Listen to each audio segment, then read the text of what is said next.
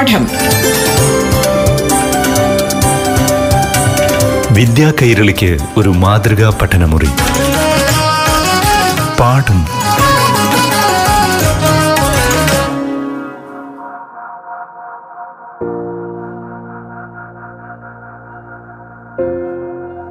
പ്രിയപ്പെട്ട കുട്ടികളെ പാഠം ക്ലാസിന്റെ പുതിയൊരധ്യായത്തിലേക്ക് എല്ലാ കൂട്ടുകാർക്കും സ്വാഗതം.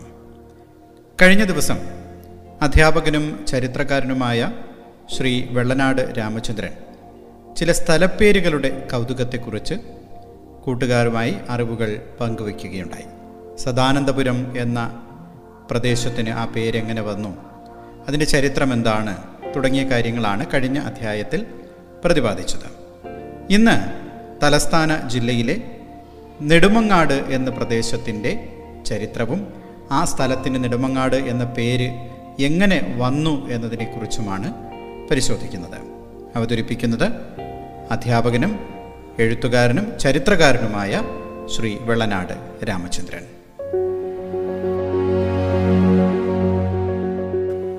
തലസ്ഥാന നഗരിയുടെ ആറ് താലൂക്കുകളിൽ വലിപ്പം കൊണ്ട് മുന്നിൽ നിൽക്കുന്നത് നെടുമങ്ങാട്. നെടുമങ്ങാടിന്റെ ഊരും പേരും ആ പേരിന്റെ നിരുക്തിയും നമുക്ക് ഏറ്റവും വലിയ താലൂക്കായ നെടുമങ്ങാട് എന്ന സ്ഥലനാമത്തിന്റെ ഉൽപ്പത്തിയെക്കുറിച്ച് അതിന്റെ നിരുക്തിയെക്കുറിച്ച് നിരവധി അഭിപ്രായങ്ങൾ ഉയർന്ന് വന്നിട്ടുണ്ട്. സ്ഥല നെടുമങ്ങാടിന്റെ എന്ന സ്ഥലനാമത്തെക്കുറിച്ച് അതിന്റെ നിരുക്തിയെക്കുറിച്ച് ചർച്ച ചെയ്യുന്നതിന് മുമ്പ് നെടുമങ്ങാട് എന്ന സ്ഥലത്തിന് പൂർവകാലങ്ങളിൽ മറ്റ് പേരുകൾ ഉണ്ടായിരുന്നു എന്നുകൂടി നമ്മൾ പരിശോധിക്കുന്നത് നന്നായിരിക്കും എന്നെനിക്ക് തോന്നുന്നു. മലയാള വർഷം അഞ്ഞൂറ്റി അൻപതിൽ മതിലകം രേഖകളിൽ ആ കാലത്ത് ഉണ്ടായ മതിലകൻ രേഖകളിൽ ഇളവെള്ളനാട് എന്നൊരു പരാമർശം കാണാം. ഇളവെള്ളനാട്ട് നിലമയും കുറക്കോട് നിലമയും എന്നൊരു പ്രയോഗമുണ്ട്. കുറക്കോട് എന്നും ഉള്ള സ്ഥലമാണ് നെടുമങ്ങാട് ആശുപത്രിയുടെ തെക്ക് ഭാഗത്തായി കുറക്കോട് എന്ന സ്ഥലം ഇന്ന് നിലവിലുണ്ട്. അത് മുൻകാലത്ത് ഒരു വലയ വയലേല ആയിരുന്നു എന്നുള്ളതിന് തെളിവ് ലഭ്യമാണ്. ഇളവെള്ളനാട് എന്ന പേര് ഇളവെള്ളൂർ നാടാണ് രൂപപ്പെട്ടത് എന്ന് പിൽക്കാല രചനയായ അതായത് ആയിരത്തി എണ്ണൂറ്റി പതിനാറ് പതിനേഴ് പതിനെട്ട് കാലഘട്ടങ്ങളിൽ തിരുവനന്തപുരം ജില്ലയിൽ യാത്ര ചെയ്ത് റിപ്പോർട്ട് തയ്യാറാക്കിയ മേജർ ലെഫ്റ്റനന്റ് വാർഡും ലെഫ്റ്റനന്റ് കോർണറും ചേർന്ന് തയ്യാറാക്കിയ റിപ്പോർട്ടിൽ ഇളവള്ളൂർ നാട് എന്നൊരു പ്രയോഗമുണ്ട്. അപ്പോൾ ഇളവള്ളൂർ നാടാകണം ഇളവെള്ളനാട് എന്ന് മതിലകം രേഖകളിൽ പ്രത്യക്ഷപ്പെടുന്നത് എന്ന് നമുക്ക് സാമാന്യന് വിചാരിക്കാം. ഇവിടെ നമ്മൾ കാണേണ്ടത് കരമനയാറിന്റെ വടക്കേ കരയാണ് നെടുമങ്ങാട് പ്രദേശങ്ങൾ. ഈ കരമനയാറിന്റെ തെക്കേ കര എന്ന് പറയുന്നത് വെള്ളനാട് വെളിയന്നൂർ ആര്യനാട് ഭാഗങ്ങൾ.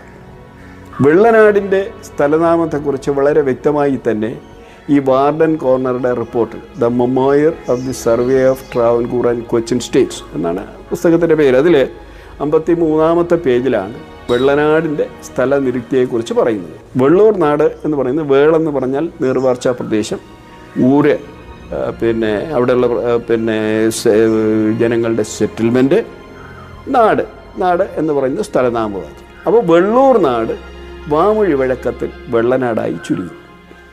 അപ്പോൾ തെക്കേക്കര വെള്ളൂർ നാട് എന്നും വടക്കേക്കര ഇളവെള്ളൂർ നാട് എന്നും അറിയപ്പെട്ടിരുന്നിരിക്കണം. ആ ഇളവെള്ളൂർ നാടാവണം ഞാൻ നേരത്തെ പറഞ്ഞ മതിലകം രേഖകളിലെ ഇളവെള്ളനാട് അപ്പോൾ ഇളവെള്ളനാട് എന്നൊരു പേര് ഗോത്രകാലത്ത് നെടുമങ്ങാടിനുണ്ടായിരുന്നു എന്ന്. ഇത് കഴിഞ്ഞ് നമ്മൾ നെടുമങ്ങാടിനെ കുറിച്ച് അറിയുന്ന മറ്റൊരു രേഖ എന്ന് പറയുന്നത്. എ ഡി എണ്ണൂറ്റി അമ്പത്തി ആറിൽ ആയിരാജാവായ കരിന്തനടക്കൻ എഴുതിയ പാർത്ഥിവപുരം ചെപ്പേടിലാണ്. പാർത്ഥിവപുരം എന്ന് പറയുന്നത് തമിഴ്നാട്ടിലാണ്. കുഴിത്തറയ്ക്ക് അടുത്തുള്ള പാർത്ഥിവ ശേഖരപുരം ഒരു മഹാവിഷ്ണു ക്ഷേത്രം. അവിടെ ഒരു പ്രാദേശിക യൂണിവേഴ്സിറ്റി ഒരു വൈദിക യൂണിവേഴ്സിറ്റി അദ്ദേഹം സ്ഥാപിക്കുന്നതുമായി ബന്ധപ്പെട്ടാണ് ആ ശിലാലിഖിത രേഖ ഉണ്ടായിട്ടുള്ളത്. ആ രേഖയുടെ അറിയപ്പെടുന്നത് പാർത്ഥിവപുരം ചെപ്പേട് എന്നാണ്. ഈ പാർത്ഥിവപുരം ചെപ്പേടിൽ കുറേ അധികം സ്ഥല സ്ഥല പേരുകൾ ആ കാലത്ത് നിലവിലിരുന്ന സ്ഥലപ്പേരുകളെക്കുറിച്ച് പരാമർശിക്കുന്നുണ്ട്. അതിൽ വളരെ സവിശേഷത അറിയിക്കുന്ന ഒരു സ്ഥലമാണ് ഇളവേണാട്ട് നല്ലുവോ? ഇള വേണാട്ട് നെല്ലൂർ തെങ്കനാട് എന്നൊക്കെ പറയുന്നുണ്ട്. തെങ്കനാട് എന്ന് പറയുന്നത് നെയ്യാറ്റിൻകര ഭാഗമാണ് ഇള വേണാട്ട് നെല്ലൂർ എവിടെയാണ് എന്ന് കൃത്യമായി ആരും അതിന്റെ ലൊക്കേഷൻ അത് എവിടെയാണ് ഈ ഇളവേണാട്ട് നെല്ലൂർ എന്ന് നിലവിൽ ആരും രേഖപ്പെടുത്തി കാണുന്നില്ല. എന്നാൽ ഇതിനനുബന്ധമായി നമ്മൾ പരിശോധിക്കേണ്ട മറ്റൊരു രേഖയാണ് മുത്രാനന്തപുരം രേഖ. അതായത് പത്മനാഭസ്വാമി ക്ഷേത്രത്തിന്റെ നേടെ പടിഞ്ഞാറുള്ള അതിപ്രാചീനമായ ഒരു ക്ഷേത്രവുമായി ബന്ധപ്പെട്ട ഒരു രേഖയാണ് മിത്രാനന്തപുരം രേഖ. അതൊരു ഒരു ഒരു ഗ്രന്ഥവരിയാണ് ഈ ഗ്രന്ഥവരി പന്ത്രണ്ടോ പതിമൂന്നോ നൂറ്റാണ്ടിൽ എഴുതിയതാണ് എന്ന് ഗവേഷകർ ഗോപിനാഥ റാവുവിനെ പോലുള്ള ഗവേഷകർ സ്ഥാപിച്ചിട്ടുണ്ട്. ഇതിനകത്ത് ഇളവേൾ ഇളവേണാട്ട് നല്ലൂർ എന്ന് കൃത്യമായി കാണാം ഇത് നെടുമങ്ങാടാണ് എന്ന്. നെടുമങ്ങാട്ടെ പേരില ഇടമല തുടങ്ങിയ പ്രദേശങ്ങൾ ഉഴമലയ്ക്കൽ തുടങ്ങിയ പ്രദേശങ്ങളെക്കുറിച്ച് കൃത്യമായി രേഖപ്പെടുത്തിയിട്ടുണ്ട്. അങ്ങനെയെങ്കിൽ പതിനൊന്ന് പന്ത്രണ്ട് പതിമൂന്ന് നൂറ്റാണ്ടുകളിൽ നെടുമങ്ങാട് അറിയപ്പെടുന്നത് ഇളവേണാട്ട് നെല്ലൂർ അല്ലെങ്കിൽ ഇളവേണാട് എന്നും പലയിടത്തും പരാമർശിക്കപ്പെട്ടിട്ടുണ്ട്. അപ്പോൾ ഇളവേണാട് എന്നും ഇളവേണാട്ട് നെല്ലൂരെന്നും പതിനൊന്ന് പന്ത്രണ്ട് പതിമൂന്ന് നൂറ്റാണ്ടുകളിൽ പേരുണ്ടായി അപ്പോൾ ഗോത്രഭരണകാലം ഒരു പക്ഷേ എട്ടാം നൂറ്റാണ്ടിന് മുമ്പുള്ള കാലം ഇതിന് ഇളവെള്ള ഇളവെള്ളൂർ നാട് എന്നും ഇളവെള്ളനാട് നാട് എന്നും അതിനുശേഷം പത്താം നൂറ്റാണ്ടിന് ശേഷം ഇള വേണാട്ടു നെല്ലൂരെന്നും ഇള വേണാട് എന്നുമൊക്കെ അറിയപ്പെട്ടു കാര്യം എന്ന് പറഞ്ഞാൽ വേണാട് കൊല്ലം കേന്ദ്രീകരിച്ചാകുമ്പോൾ അതിന്റെ കീഴ്ഭാഗം എന്നുള്ളതോ അതിന് അനുബന്ധ സ്ഥലമെന്നുള്ളതോ നിലയ്ക്കായിരിക്കണം ഇത് ഇള വേണാട്ട് നെല്ലൂരെന്നും ഇള വേണാട് എന്നുമൊക്കെ അറിയപ്പെടാൻ തുടങ്ങിയത് എന്ന് സാമാന്യനെ നമുക്ക് വിചാരിക്കാം. ആയിരത്തി അതുവരെ ഇത് ആയിരത്തി മുന്നൂറ്റി എഴുപത് വരെ അതായത് പതിനാലാം നൂറ്റാണ്ടിന്റെ ഉത്തരാർത്ഥം വരെ ഈ കൊട്ടാരക്കര രാജവംശം കൊട്ടാരക്കര ഇളയിടം എന്നാണ്. അതായത് വേണാട് രാജവംശത്തിന്റെ തായ്ക്കുടുംബം എന്ന് പറയുന്ന ആറ്റിങ്ങലാണ്. ആറ്റിങ്ങലിന്റെ ഒരു കൈവഴിയാണ് പിന്നെ ഇളയിടം കൊട്ടാരക്കര. ഈ കൊട്ടാരക്കരയുടെ പേരകത്താവഴിയായിരുന്നു നെടുമങ്ങാട്. അങ്ങനെ ആയിരത്തി മുന്നൂറ്റി എഴുപതിൽ പേരകത്താവഴി ഒരു സ്വതന്ത്ര രാജ്യമായി മാറും. അന്ന് മുതൽ നെടുമങ്ങാട് അറിയപ്പെടുന്നത് പേരകത്ത് നാട്ടകം എന്നാണ്. അതായത് ആയിരത്തി മുന്നൂറ്റി എഴുപത് മുതൽ ആയിരത്തി എഴുന്നൂറ്റി നാൽപ്പത്തിരണ്ടിൽ മാർത്താണ്ഡവർമ്മ നെടുമങ്ങാടിനെ തിരുവിതാംകൂറിൽ ഔദ്യോഗികമായി ലയിപ്പിക്കുന്നത് വരെ ഈ സ്ഥലം അറിയപ്പെട്ടിരുന്ന പേരകത്ത് നാട്ടകം എന്നാണ്. ഈ പേരകത്ത് നാട്ടകത്തിൽ നിന്നും കുരുമുളക് പാണ്ടിയിലേക്കും തക്കലപ്പേട്ടയിലേക്കും കൊണ്ടുപോകുന്നതിനെക്കുറിച്ചുള്ള നിരവധി രേഖകൾ പിന്നെ നമ്മുടെ മതിലകം റെക്കോർഡുകളിൽ ഇന്നും കാണാൻ പറ്റും. അപ്പോൾ പേരകത്ത് നാട്ടകം എന്ന ആയിരത്തി എഴുന്നൂറ്റി നാൽപ്പത്തി രണ്ട് വരെ ഇതറിയപ്പെട്ടിരുന്നു.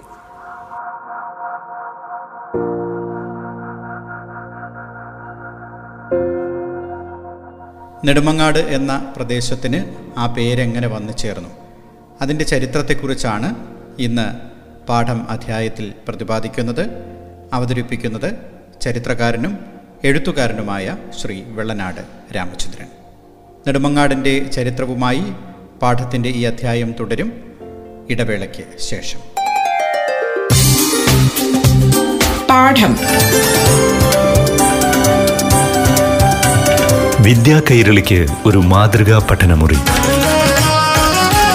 പാഠം ഒരിടവേളയ്ക്ക് ശേഷം തുടരും.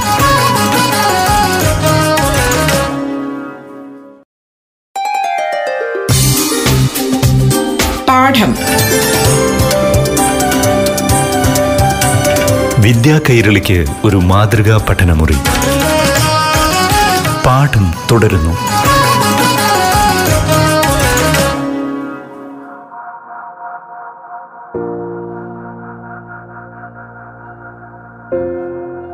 സ്ഥലപ്പേരുകളുടെ കൗതുകത്തെക്കുറിച്ചാണ് പാഠം ക്ലാസിന്റെ ഇന്നത്തെ അധ്യായം പ്രതിപാദിക്കുന്നത്. നെടുമങ്ങാട് എന്ന പ്രദേശത്തിന് ആ പേര് എങ്ങനെ വന്നു ചേർന്നു എന്നതിനെക്കുറിച്ചാണ് ഇന്നത്തെ അധ്യായം പരിശോധിക്കുന്നത്. അവതരിപ്പിക്കുന്നത് എഴുത്തുകാരനും ചരിത്രകാരനുമായ ശ്രീ വെള്ളനാട് രാമചന്ദ്രൻ.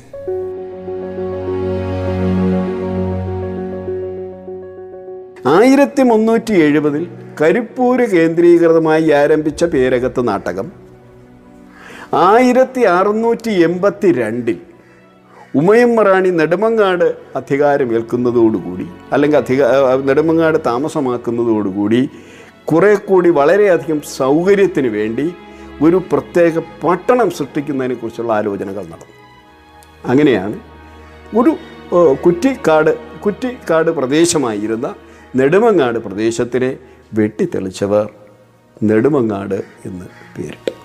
ഇവിടെയാണ് നെടുമങ്ങാട് എന്ന പേര് എങ്ങനെയാണ് രൂപപ്പെട്ടത് എന്ന് നമുക്ക് ചിന്തിക്കേണ്ടിയിരിക്കുന്നു. അപ്പോൾ മനുഷ്യവാസം ആരംഭിക്കുന്നതിന് മുമ്പ് തന്നെ നെടുമങ്ങാട് ഈ കുറ്റിക്കാടിനിടയിൽ മനുഷ്യവാസം ആരംഭിക്കുന്നതിന് മുമ്പ് തന്നെ ഈ സ്ഥലം പിന്നെ നെടുമങ്ങാട് എന്നാണ് അറിയപ്പെട്ടത്. കൊട്ടാരവും ജനങ്ങളും ജനസമൂഹവും ഒക്കെ വരുന്നതിനും ക്ഷേത്രങ്ങളും ഒക്കെ വരുന്നതിന് മുമ്പ് ഇത് കാട് തന്നെയായിരുന്നു എന്ന് നമുക്ക് വളരെ വ്യക്തമായി മനസ്സിലാക്കാം.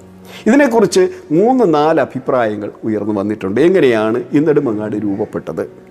ഇത് ഗോത്ര സമൂഹമായ കാണിക്കാരുടെ തിരുവനന്തപുരം ജില്ലയിലെ ഏക ഗോത്ര സമൂഹമാണ് കാണിക്കാർ. അവരുടെ പ്രിയപ്പെട്ട ഭക്ഷണങ്ങളിൽ ഒന്നാണ് നെടുവൻ കിഴങ്ങ്.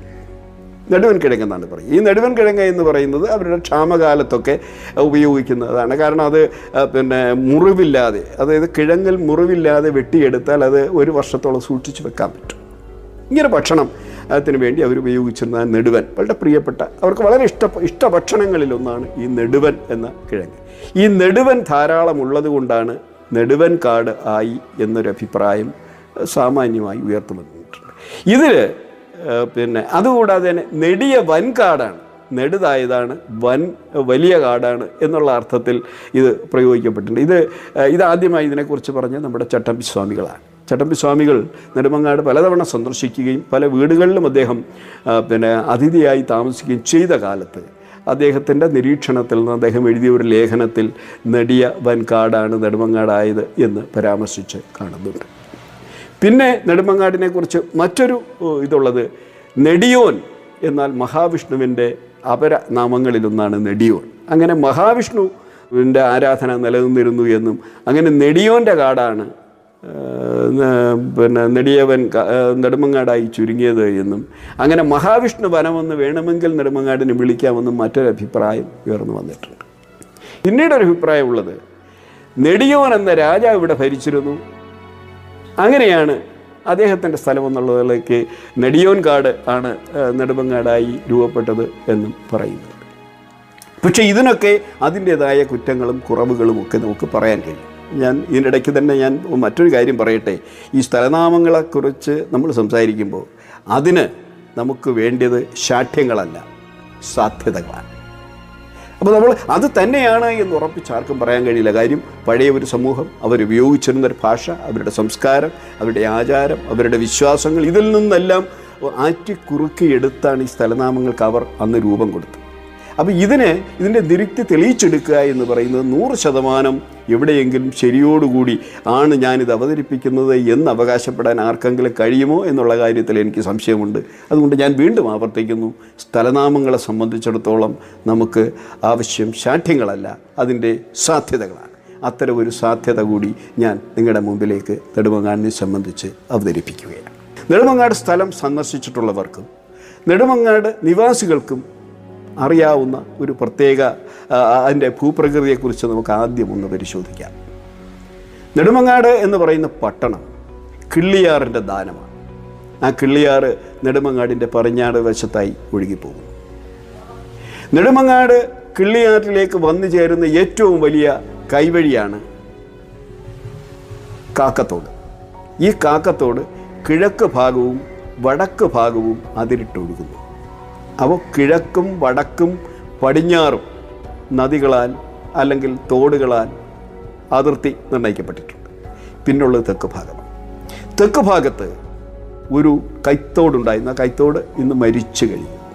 കാരണം അവിടെ ഒരു പറയരുകാവുണ്ട് ചാമുണ്ടി കാവ് എന്നൊക്കെയാണ് ഇന്ന് അറിയപ്പെടുന്നത്. ആ ഭാഗത്ത് ഒരു ഏലായും ആ ഏലായുടെ അരികിൽ കൂടി അതിന്റെ വടക്കേ അതിരിൽ കൂടി ഒരു തോടും ഉണ്ടായി. ഇന്ന് ആ തോട് പിന്നെ കടന്നു വരുന്നതിന് വേണ്ടി നിർമ്മിച്ച ഒരു കലുങ്ങ് നമുക്ക് കാണാൻ പറ്റുമെങ്കിലും ഇന്ന് തോടില്ല. തോട് ഇന്ന് റോഡായി മാറിക്കഴിഞ്ഞു. അപ്പോൾ ഈ നാല് വശവും വെള്ളത്താൽ ചുറ്റപ്പെട്ടതും നാല് വശത്തും അല്ല അഥവാ നാല് വശത്തും കൈത്തോടുകളും ആറുകളുള്ളതും അതിന്റെ മധ്യത്തായി ഉയർന്നു നിൽക്കുന്ന ഒരു സ്ഥലവുമാണ് നെടുമങ്ങാട്. ശരിക്കു പറഞ്ഞാൽ ഒരു കുട്ടയെടുത്ത് കമഴ്ത്തി വച്ചതുപോലെ കുന്നോ കുഴിയോ നിരപ്പോ അല്ലാത്തൊരു സ്ഥലം. കുന്നെന്ന് പറയാൻ പറ്റില്ല. നിരപ്പാണെന്ന് തീരെ പറയാൻ പറ്റില്ല. കുഴിയൊട്ടല്ലതാൻ. അപ്പോൾ ഇങ്ങനെ ഒരു സ്ഥലം. കുറ്റിക്കാടുകൾ നിറഞ്ഞ് ജനവാസത്തിന് യോഗ്യമല്ലാതിരുന്ന സ്ഥലം. അന്നത്തെ കാലത്ത്. അത് പ്രാചീന കാലത്ത് ജനത്തിന് സുലഭമായി ജലം കിട്ടുന്നതിനോ സുലഭമായി താമസിക്കുന്നതിനുള്ള നിരപ്പില്ല സുലഭമായി വെള്ളം കിട്ടുന്നതിനുള്ള സാധ്യതയില്ല. ആ ഒറ്റ കാരണങ്ങൾ കൊണ്ട് ഇത് കാടായി കിടന്നു. അപ്പോൾ ചുറ്റും ജനം സമൂഹം ജനസമൂഹം താമസിക്കുകയും നീർവാർച്ചാ പ്രദേശങ്ങൾക്ക് ചുറ്റും ജനം താമസിക്കുകയും അതിന്റെ നടുഭാഗം കാടായി ചുരുങ്ങുകയും ചെയ്തു. അപ്പോൾ ഇവിടെ നമ്മൾ നടു മൺ കാട് എന്ന മൂന്ന് പദങ്ങളുടെ നിരുക്തിയാണ് അതിന്റെ സാധ്യതകളാണ് ഇനി ആലോചിക്കുന്നത്. അപ്പോൾ ഞാൻ പറഞ്ഞു നാലു ചുറ്റും ജനം താമസിക്കുന്നു. അതിന്റെ നടുക്ക് കുട്ട കമഴ്ത്തി വെച്ചതുപോലെ കുന്നും നിരപ്പുമല്ലാത്തൊരു സ്ഥലം. കുന്നും നിരപ്പുമല്ലാത്തൊരു സ്ഥലത്തിന് പ്രാചീന കാലത്ത് പറഞ്ഞിരുന്നൊരു പേരാണ് മണ്ണ്. നമുക്ക് ഒരുപാട് പ്രദേശങ്ങൾ കാണാൻ വരും. മണ്ണൂർക്കര മണ്ണടി അങ്ങനെ മണ്ണുമായി ബന്ധപ്പെട്ട് ഈ സ്ഥലങ്ങളെല്ലാം നമ്മൾ പരിശോധിച്ചാൽ അറിയാം. അത് നിരപ്പുമല്ല കുന്നുമല്ലാത്ത ഒരു പ്രദേശമാണ്. ചെറിയൊരു തേരിയുള്ളൊരു പ്രദേശമായി നമുക്ക് നിരീക്ഷിക്കാൻ കഴിയും. അപ്പോൾ ഈ ജനസമൂഹത്തിന് നടുക്കുള്ള മണ്ണും മണ്ണിലെ കാടും. നടു മൺ കാട്. അത് വാമൊഴി മുഴക്കത്തിൽ നെടുമങ്ങാടായി രൂപപ്പെടുകയാണ്. ചെയ്തത്. ഈ നെടുവൻകാടിനെ കുറിച്ചും നെടുവൻകാടിനെ കുറിച്ചും നടുവൻകാട് ഇതിനെക്കുറിച്ച് കവികളും ധാരാളം എഴുതിയിട്ടുണ്ട്. നമ്മുടെ പിന്നെ എം രാജരാജവർമ്മ തന്റെ ഗരുഡ സന്ദേശത്തിൽ ഇത് പറയുന്നുണ്ട്. പിന്നെ ഉള്ളൂരിന്റെ ഉമാകേരളത്തിൽ പറയുന്നുണ്ട്. അങ്ങനെ ഒരുപാട് കൃതികളിൽ പ്രാചീന കൃതികളിലും ആധുനിക കൃതികളിലും ഒക്കെ നെടുമങ്ങാടും നെടുവൻകാടും നടുമൺകാടും എന്നൊക്കെ പ്രയോഗിക്കപ്പെടുന്നു. പക്ഷേ ഞാൻ ഞാൻ നിങ്ങളുടെ മുമ്പിലേക്ക് വയ്ക്കുന്ന ഒരു നിരക്തി ഇതാണ് നടുമൺകാട്